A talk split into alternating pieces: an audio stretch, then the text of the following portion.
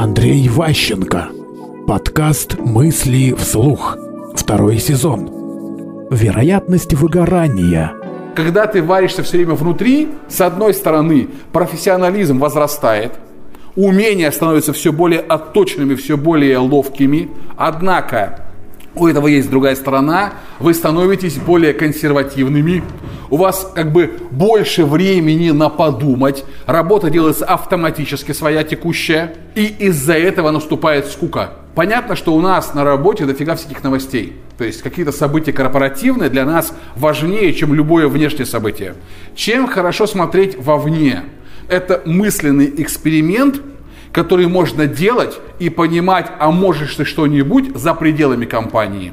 Можешь ли ты что-нибудь делать для компании больше, чем ты делаешь сейчас? То есть это такая мысленная тренировка способности что-то достигать. Чувство, что ты можешь больше. То есть это поддерживает внутренний тонус, снижает вероятность выгорания.